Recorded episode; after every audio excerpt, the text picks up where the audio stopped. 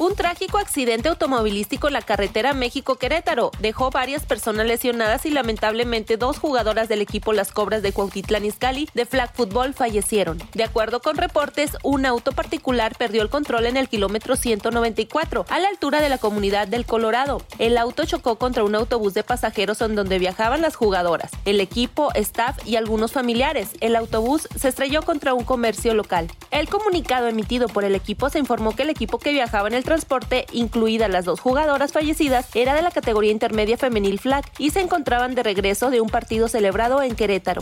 Max Verstappen ganó una caótica carrera en el Gran Premio de Australia, que se disputó con tres banderas rojas, con lo que afianzó su liderazgo en el campeonato de la Fórmula 1 al ganar por delante del inglés Lewis Hamilton y de Fernando Alonso, que acabó en tercero. El mexicano Sergio Pérez protagonizó una gran remontada al acabar quinto, después de haber salido desde el pit lane. Sí, la verdad es que creo que esto es todo lo que podíamos hacer cuando empiezas en esas situaciones, en esas posiciones.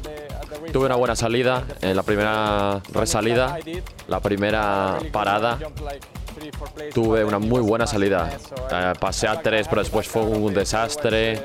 Tuve que esquivar coches. Cuando miras dónde empezamos y lo difícil que era adelantar aquí con el DRS que teníamos. Pero bueno, nos, no- nos las apañamos para limitar los daños de ayer.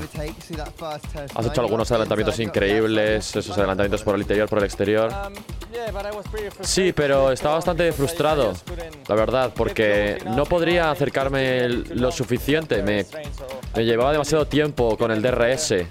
No, podí- no he podido avanzar más, pero sí. Vamos a mirar hacia adelante, a, a Baku. Una carrera que me gusta y volver fuerte. Un juez de control determinó abrir un juicio contra el exfutbolista argentino Walter Gaitán por el delito de violencia familiar, pero podrá seguir el juicio en libertad. Gaitán, de 47 años, quien jugara para Tigres, Necaxa y Veracruz, fue detenido en Nuevo León tras ser acusado por el delito de violencia familiar por presuntamente agredir física y verbalmente a su pareja sentimental. Tras disputarse 13 jornadas en la Liga MX, así van los primeros 8 lugares. Monterrey encabeza la tabla con 34 puntos. Le siguen Toluca con 25 puntos, León con 25 unidades, América con 24, Pachuca con 22, Guadalajara con 22, Tigres con 21 y Cruz Azul con 20.